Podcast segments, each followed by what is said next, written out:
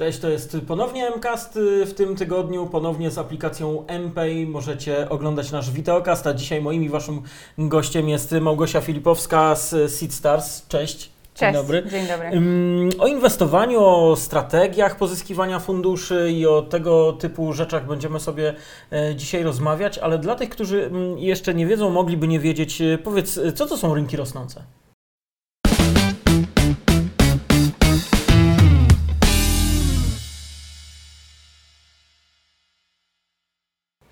Emerging markets to są tak naprawdę wszystkie rynki, które w tym momencie, jak sama definicja wskazuje, rosną bardzo szybko.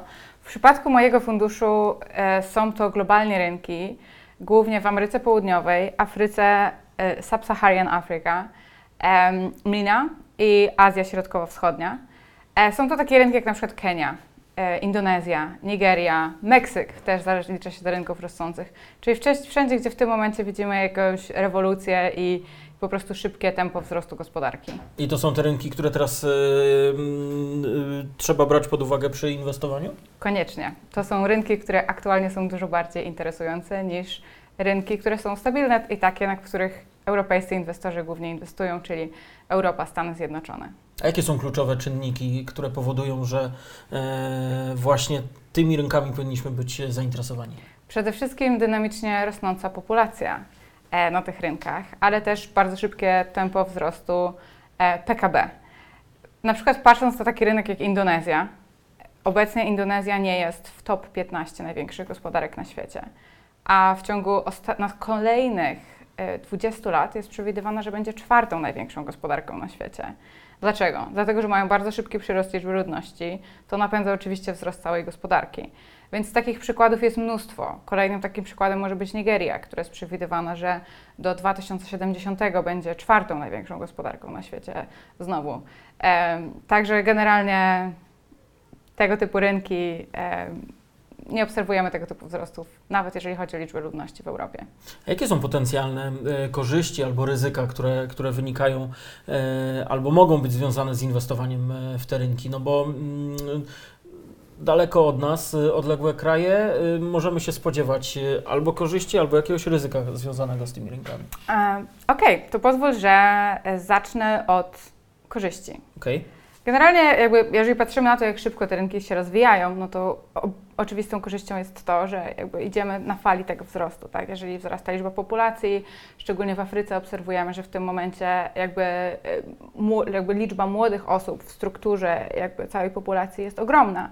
W związku z tym cała Afryka ma dużo szybszą adapcję do różnego rodzaju technologii, typu fintechów, e, wszystkiego rodzaju aplikacji mobilnych i tak dalej, ponieważ to już jest to pokolenie, które jakby wychowuje się z telefonem w ręku. Możemy pomyśleć, że to jest Afryka, więc nie, ale jednak tak, komórkę, komórkę lepszą czy gorszą w tych krajach rozwijających się, na rynkach wschodzących ma każdy. Więc jakby idziemy na tej fali wzrostu wzrostu populacji, a co za tym idzie oczywiście wzrost wszelkich sektorów budownictwa, e, usług finansowych itd. Tak e, więc korzyści tak naprawdę, o korzyściach mogłabym opowiadać bardzo długo, ale podsumować to można do i, do, i pójścia na tej fali wznoszącej. Co tak naprawdę jest głównym ryzykiem, no to jednak mimo wszystko wszelkiego rodzaju aspekty polityczne. E, czyli niestety są to kraje, które charakteryzują się tym, że rządy są niestabilne, że lubią się zmieniać, lubią odbywać się różnego rodzaju wojny domowe, e, to już tak e, w ekstremum idąc. E, innym ryzykiem są też coś, co nam, Europejczykom, nie przychodzi do głowy klęski żywiołowe. E, w Pakistanie na przykład w zeszłym roku była powódź stulecia, co w ogóle zatrzymało całą gospodarkę zupełnie. Niedaleko patrząc, zobaczmy, co w tym momencie dzieje się w Turcji ogromne trzęsienia ziemi i, i, też ma to ogromny wpływ na liczbę jakby inwestycji nawet w spółki, e, w spółki młode, w spółki wschodzące. E, także są to też takiego rodzaju ryzyka, które nie do końca nam przychodzą do głowy, a na tamtych rynkach są, są jak najbardziej e, obecne. No ale mimo wszystko warto? Mimo wszystko warto. Tak, jak się położy na wadze, na, na, na szali co, kluczem jedną tutaj i drugą jest, stronę? Kluczem tutaj jest moim zdaniem dywersyfikacja, tak? Fundusz, w którym ja pracuję, inwestuje globalnie. Tak jak powiedziałam, my mamy w tym momencie w portfelu ponad 110 spółek z 35 różnych krajów. Więc oczywiście zawsze zdarzają się kraje, w których jest lepiej, ale zdarzają się kraje, w których jest gorzej. No ale mimo wszystko, jakby dywersyfikując ten portfel, gdzie my w tym momencie w nowym funduszu jakby po 25% równo staramy się rozłożyć pomiędzy Amerykę Południową, Afrykę, Azję i, i, i region MENA, e, no to tak naprawdę dywersyfikujesz sobie to ryzyko, więc mimo wszystko moim zdaniem warto. No, w ostatnich latach w Afryce ludzie naprawdę porobili wielkie pieniądze. Zresztą wiem, że e, część z takich osób była waszymi gośćmi e, w poprzednich odcinkach. Także tak, mimo wszystko warto, tylko trzeba wiedzieć, jak to robić. To na pewno nie jest rynek, na który można sobie po prostu przyjść i, i zainwestować. To nie są rynki dla nowicjuszy. E, firma, w której ja pracuję, od 10 lat się tym zajmuje. Także oni byli prawdopodobnie, prawdopodobnie jednym z pierwszych inwestorów, który inwestował na takich rynkach jak Bangladesz, jako szwajcarski fundusz. Ale też jednym z pierwszych, który inwestował na przykład w takim kraju jak Myanmar, który w tym momencie jest kompletnie zamknięty i, i obarczony ogromnymi konfliktami. E, także w pewnych miejscach nam wyszło, w pewnych miejscach nam nie wyszło, ale 10 lat później cały czas jesteśmy w tym miejscu, więc jednak warto. A czego się nauczyłaś y, podczas inwestowania w tych rynkach y, rosnących? Bo to nie tylko te zyski mhm. takie, które możemy łatwo policzyć, ale to też lekcje, które, które gdzieś tam się kompensują w tym. Wiesz co, taką moją główną lekcją jest to, że talent jest naprawdę wszędzie. Że e, możemy sobie pomyśleć, że tak, jasne, w Kenii nie mamy tak, e, takich dobrych uniwersytetów, więc jakby cała ta edukacja od podstaw. I jasne, Kenia nie będzie pewnie pionierem, jeżeli chodzi o AI w ciągu najbliższych jasne. kilkunastu lat. Ale są tam takie rynki jak na przykład e-commerce, które rosną w tym momencie gigantycznie. E, I to są ludzie, którzy jakby mają lokalną wiedzę, Czasem pojechali na jakiś zagraniczny uniwersytet, ale jakby ich wola budowania ich własnej gospodarki i jakby budowania też talentu w ich własnym rodzimym kraju jest ogromna. E, więc jakby szczerze mówiąc, dla mnie takim dużym zaskoczeniem, szczególnie, że przeszłam ze strony inwestowania na rynkach zaawansowanych i na rynkach rozwiniętych, takich jak na przykład Zjednoczone Emiraty Arabskie, do inwestowania w Afryce subsaharyjskiej czy Pakistanie, Bangladeszu, Jestem naprawdę w szoku, pozytywnie zaskoczona jakością talentu na lokalnych rynkach. A w mojej branży, w której inwestuje się głównie w zespoły, e, talent to jest tak naprawdę wszystko. Słuchaj, przejdźmy sobie w naszej rozmowie teraz do mm, jakby już stricte pozyskiwania funduszy mhm. i strategii tego, e, jak to robić. E, jakie są takie kluczowe elementy skutecznej strategii pozyskiwania funduszy? Co, mhm. co trzeba? Dobra. E, jakby zróbmy krok wstecz i powiedzmy sobie, jakich funduszy tak naprawdę. E, całe swoje życie siedzę w branży venture capital, czyli są to zazwyczaj spółki na wczesnym etapie. Powiedzmy, mamy pomysł, zebraliśmy pieniądze od e, rodziny, przyjaciół na jakiś minimalny produkt, który załóżmy działa. Chcemy to teraz wyskalować i to jest moment, w którym idziemy do funduszy, tak? E, I to są tego rodzaju inwestycje, o których w tym momencie będę mówić.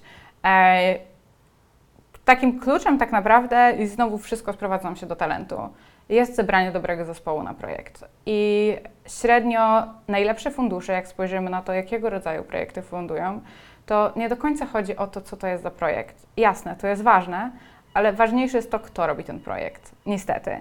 Niestety albo stety, bo to też pokazuje, że jeżeli jesteśmy w stanie przyciągnąć najlepszy talent, zrobić super projekt z dobrym zespołem, to nawet jeżeli nasz pomysł nie był najlepszy, to ten zespół sobie i tak poradzi. Oni i tak stwierdzą, że dobra, to, to nie wyszło, robimy coś innego.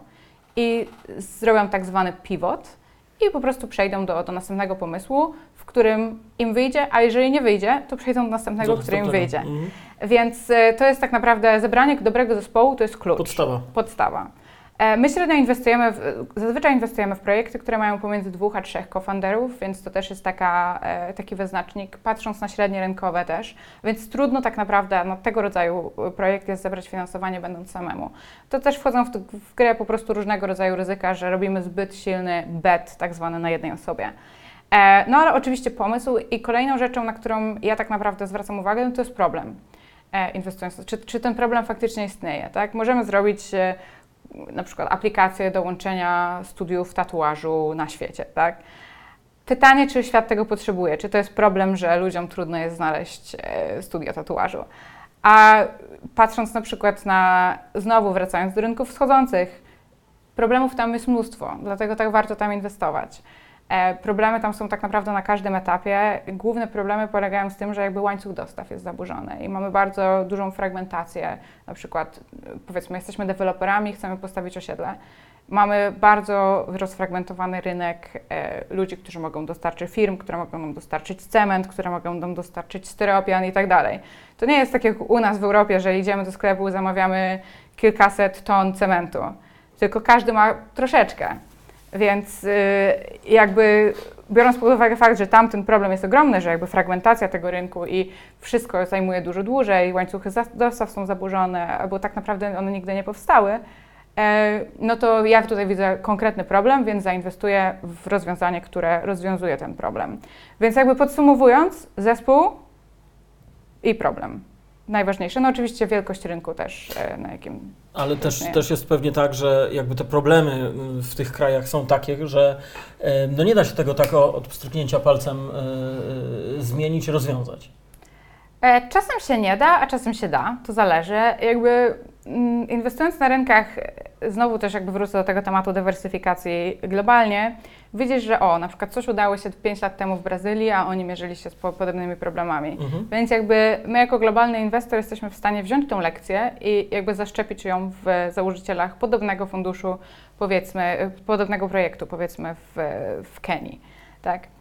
E, więc to nie jest tak, ogólnie świat startupów jest o tyle zaskakujący, że tam nie ma rzeczy, rzeczy niemożliwych. Spójrzmy na, na takie sukcesy jak na przykład Revolut, tak? zbudować sobie bank to też nie jest od tak, no tak, ale jednak ktoś go postawił i jednak korzystają z niego e, miliony klientów. Spójrzmy. No, a teraz staje się na przykład zagrożeniem dla niektórych banków, jeśli chodzi o szybkie płatności, szybkie przelewy. Tak, staje się, jak, staje się jak najbardziej, a to też nie jest od tak za pstryknięciem palca. Spójrzmy nawet na rodzime sukcesy, takie jak Booksy. Tak, wyskalować ogromną firmę, jakby z, na jednej platformie połączyć setki, jak nie tysiące tak naprawdę różnego rodzaju e, salonów kosmetycznych, fryzjerów, masażystów i tak dalej.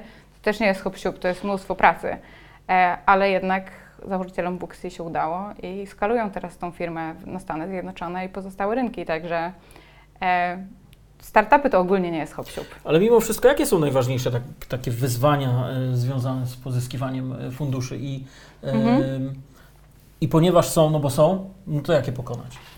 Wiesz co, moim zdaniem największym e, wyzwaniem w pozyskiwaniu funduszy, szczególnie, szczególnie w Polsce i szczególnie dla osób, które jakby odpalają taki projekt po raz pierwszy, które chcą mieć swój startup po raz pierwszy, e, jest po pierwsze to, że proces sam zdobywania funduszy nie jest jasny, tak? To nie jest, że masz jedną wielką książkę Venture Capital, albo tak jak idziesz do banku i pozyskujesz kredyt i każda pani w banku powie Ci, jak proces uzyskania kredytu w tym banku wygląda jakby każda ścieżka rządzi się swoimi prawami, jest inna. Więc po pierwsze jest jakby taka niejasność procesu.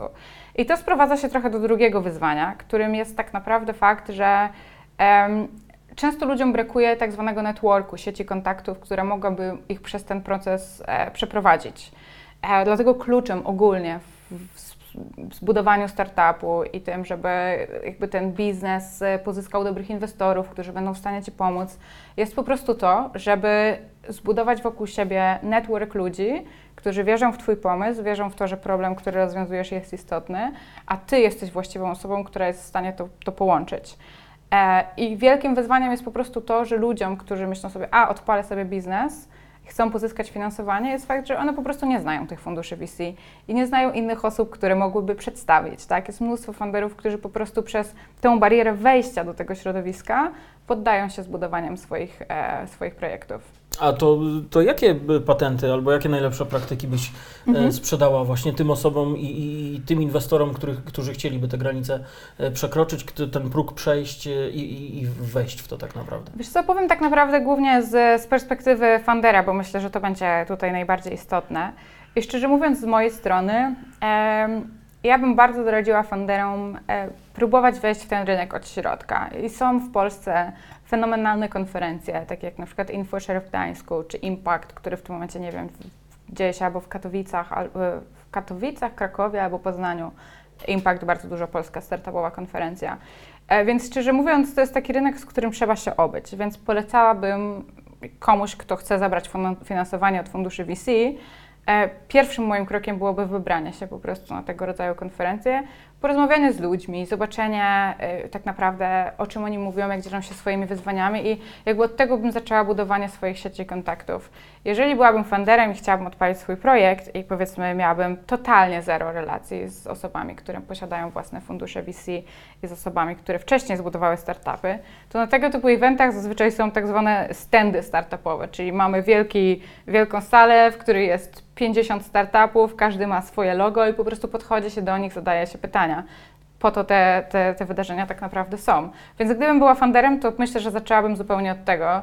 Nie mówiąc już oczywiście o czytaniu różnego rodzaju blogów e, i, i e, chociażby mam startup.pl czy Mhm. różnego rodzaju polskich, e, polskich mediów, no to jednak tutaj powiedzieliśmy sobie, że nie wiedza jest kluczem, tylko, e, tylko sieć kontaktów. Zaczęłabym aktywnie od budowania, a to myślę, że byłby najlepszy pierwszy krok. No, chyba dobry pitch deck też, też jest, też jest podstawa tego, żeby to dobrze funkcjonowało. Jak najbardziej, jak najbardziej, bo ciężko jest pójść powiedzieć, hej, chcę zrobić startup. Ciężko jakby w ogóle, wiesz, no, odnieść tą rozmowę, co, co? trzeba coś, e, coś zaprezentować. Więc tak, pitch deck to jest absolutna, absolutna podstawa i często te pitch decki na wczesnych etapach, zresztą to jest bardzo śmieszne, jak wygooglamy sobie pitch decki na przykład Airbnb, jest, e, wisi w internecie, pierwszy pitch deck Airbnb, to wygląda absolutnie strasznie, a jednak są w tym momencie jedną z, z największych firm na świecie, o ile nie największą e, w swojej branży. Oni właściwie stworzyli nową branżę. Więc e, pitch deck, pitch deck jak najbardziej, chociażby, żeby zwizualizować komuś, o czym mówimy, tak? Mhm. Nie, już nie wspominając o tym, że na tego typu konferencjach rozmawiamy dziennie z 15-20 co najmniej startupami, e, więc warto w ogóle mieć coś ze sobą, co pozwoli Ci wizualnie zapamiętać, o czym mówimy. No a jakie są jego kluczowe elementy? Znaczy jak skutecznie taki zrobić, bo wiesz, to pierwsze, Mhm. jak sama mówisz, na konkretnych przykładach nie Mhm. zawsze są super i, i wyglądają strasznie, ale jak tak z, już z perspektywy czasu mogłabyś doradzić, y, jak Mhm. skutecznie y, mogą wyglądać? Myślę, że osobiście przejrzałam parę tysięcy pitch decków w, w życiu e, i powiem szczerze, że nie spędzam na żadnym pitch decku więcej niż, początkowo więcej niż minutę, więc na pewno musi być krótki. I myślę, że maks 10-12 slajdów, takich, wiesz, które totalnie sprecyzują. Musimy na pewno powiedzieć, jaki jest nasz zespół, bo na końcu dnia nasz inwestor inwestuje w zespół, więc oni chcą wiedzieć, kto tak naprawdę zajmuje się tym projektem. Po drugie, musimy powiedzieć, jaki jest problem. Po trzecie, musimy powiedzieć, jak, jakie rozwiązanie. A po czwarte, dlaczego właśnie ten zespół jest idealny do tego, żeby te wszystkie kropki połączyć. I tak naprawdę wszystkie pozostałe informacje, e, takie jak na przykład e, nasza e, roadmapa, czyli gdzie w tym momencie jesteśmy i co zamierzamy osiągnąć, czy projekcje i finansowe, to jest wtórne. Te, te cztery elementy są na sam początek najważniejsze. To jakie są najczęstsze popełniane błędy przez przyszłych inwestorów? Oni y, wszystko robią odwrotnie i na odwrót tak naprawdę niż to, co ty teraz mówisz? Mm, Pytasz o inwestorów, czy pytasz o startupy, które zbierają? No, startupy, które zbierają, no tak, no bo Mhm. E, najczęstsze błędy są takie, że po pierwsze to jest za długie. Po drugie, e, najczęstszy, naj, moim zdaniem najczęstszy błąd to jest to, że founderzy nie używają właśnie swojej sieci kontaktów do tego, żeby dotrzeć do inwestorów. I podam Ci ciekawą statystykę, którą, Mhm. którą znalazłam dzisiaj, w, pisząc artykuł o jakby reflektujący o roku naszego funduszu. I powiedzmy, fundusze do nas aplikują, my średnio dostajemy około 300-400 takich deków miesięcznie, pitch deków miesięcznie. I powiedzmy, połowa z nich przechodzi, przychodzi do nas, bo nas znaleźli w internecie, bo napisali do nas na LinkedInie i po prostu z tak zwanych jakby zimnych źródeł, tak? A połowa przychodzi do nas od innych inwestorów albo od jakichś ludzi z branży, których znamy, którzy powiedzą, hej, to jest fajny projekt, może zainwestujecie. Tak? Więc powiedzmy na początku mamy pół takich, pół takich. I jak to się jakby przekłada na inwestycje? Około 85 inwestycji, które robimy, to są te, które przyszły do nas od poleceń, czyli No tak. od ludzi, którzy nam polecili. one są już dobrze przygotowane. 15, tak, one są już dobrze przygotowane. Więc jakby pierwszym, pierwszym błędem to jest fakt, że po prostu nie wykorzystujemy tej sieci, którą mamy. Czasem nawet myślę, że, że to jest też kwestia tego, że ludzie wstydzą się prosić o pomoc, albo może czasem są jeszcze w korporacji i pracują nad czymś swoim, więc nie do końca chcą też tą sieć kontaktów wykorzystywać. Trzeba to umiejętnie zrobić, na pewno. E, druga rzecz jest taka, że founderzy, szczerze mówiąc, ja tego bardzo nie lubię, podają mi za dużo informacji na początku, tak? My jesteśmy przytłoczeni ilością tego, ile, jakby aplikacji, które dostajemy o to finansowanie. Fundusze Venture Capital też jakby z udzia- ze względu na model, w którym działają, to są zazwyczaj małe zespoły. E, nas jest dziewiątka i siedzimy w dziewięciu różnych krajach na świecie, e, ale no nie wszyscy też siedzimy po stronie inwestycyjnej. Mamy osoby, które zajmują się na przykład marketingiem funduszu. Więc załóżmy takich osób aktywnie inwestujących jest 5-6. Nawet dla nas przejrzeć 300 prezentacji, powiedzmy, miesięcznie, no ale to nie wystarczy przejrzeć, tak? To jeszcze trzeba wyłowić te, które są najlepsze, bo naszym celem jest zainwestowanie w niektóre z No nich. tak. To jest naprawdę wyzwanie. Więc jeżeli do mnie przychodzi funder, który pisze mi y, po prostu metrowego maila i do tego załącza prezentację z 80 slajdów, sorry, Nawet tego nie otwierasz. sorry, nie dam rady przejrzeć. Może, może przegapię następnego rewoluta i wtedy będzie mi przykro, ale też zakładam, że następny rewolut nie popełniłby takiego kluczowego błędu. A może by popełnił, a może jest tak jak ty mówisz, że, że ta pierwsza prezentacja e, jest koszmarem, a może tam się kryje za tym coś rozsądnego. Może jest i wtedy to jest mój błąd jako inwestora, że tego nie, nie wyhaczyłam, ale jednocześnie zmniejszenie sobie szans ze strony fundera. A miałaś takie historie? Że przegapiłam No. inwestycje?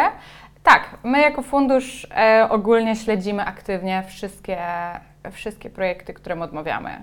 E, jako raz na kwartał robimy sobie taki przegląd projektów, w które zainwestowaliśmy, projektów, które mamy w portfelu i jak one performują, oczywiście.